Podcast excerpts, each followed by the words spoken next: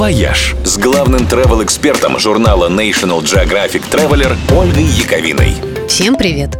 В следующий понедельник исполняется 60 лет с того дня, как человечество в лице Юрия Гагарина впервые выбралось в космос.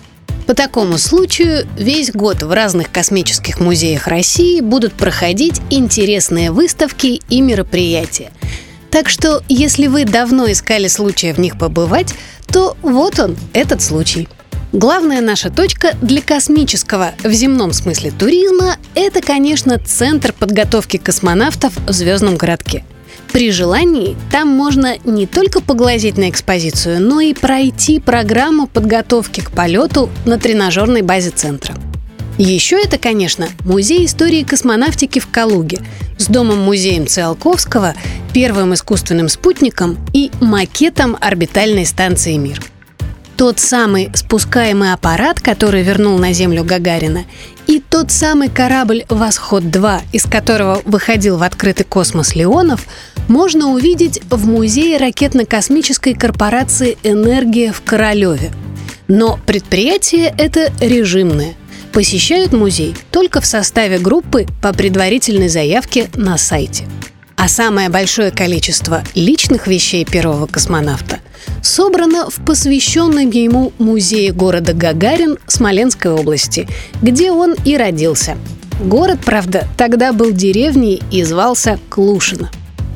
Ну, а если говорить не о славном космическом прошлом, а о космическом настоящем, то в этом году стоит запланировать поездку в город Мирный Архангельской области, побывать на самом северном в мире космодроме Плесецк или в Благовещенск, неподалеку от которого расположен космодром Восточный. Там, если повезет, можно даже увидеть своими глазами запуск ракеты. Впечатления будут вот уж действительно космические. «Вояж» – радио 7 на семи холмах. «Вояж» с главным travel-экспертом журнала National Geographic Traveler Ольгой Яковиной. Всем привет! Каких только странных отелей не бывает на свете. В нидерландском городе Рурманд, например, можно поселиться в бывшей городской тюрьме.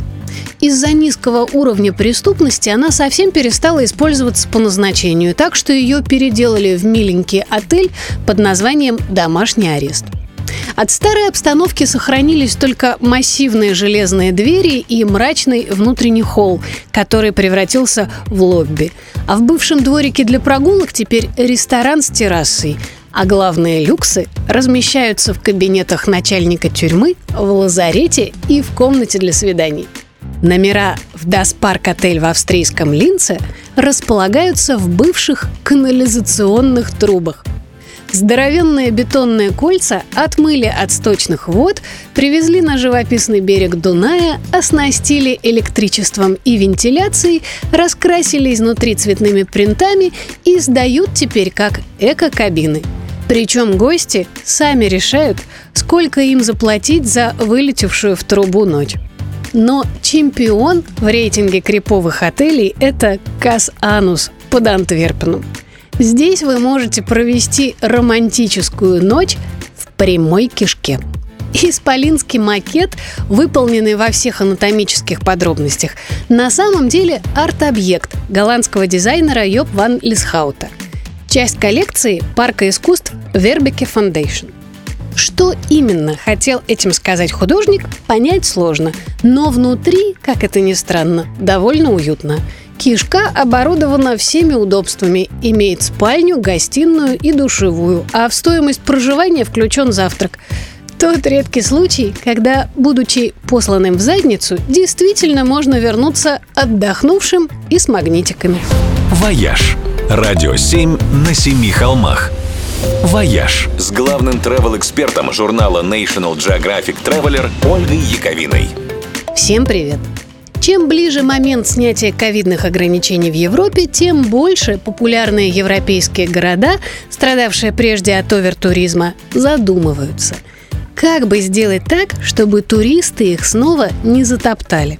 Амстердам, например, принял радикальное решение навсегда закрыть квартал красных фонарей и даже всерьез грозится закрыть кофешопы.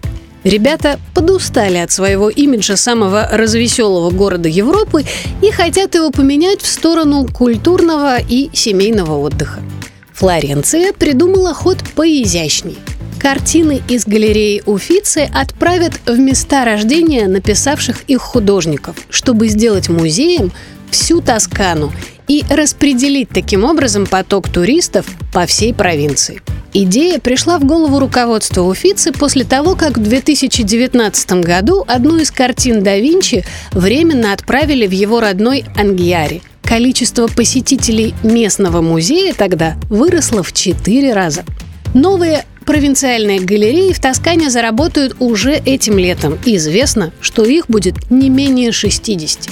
А власти Праги решили разгрузить центр города, выпустив путеводитель по самым непопулярным достопримечательностям.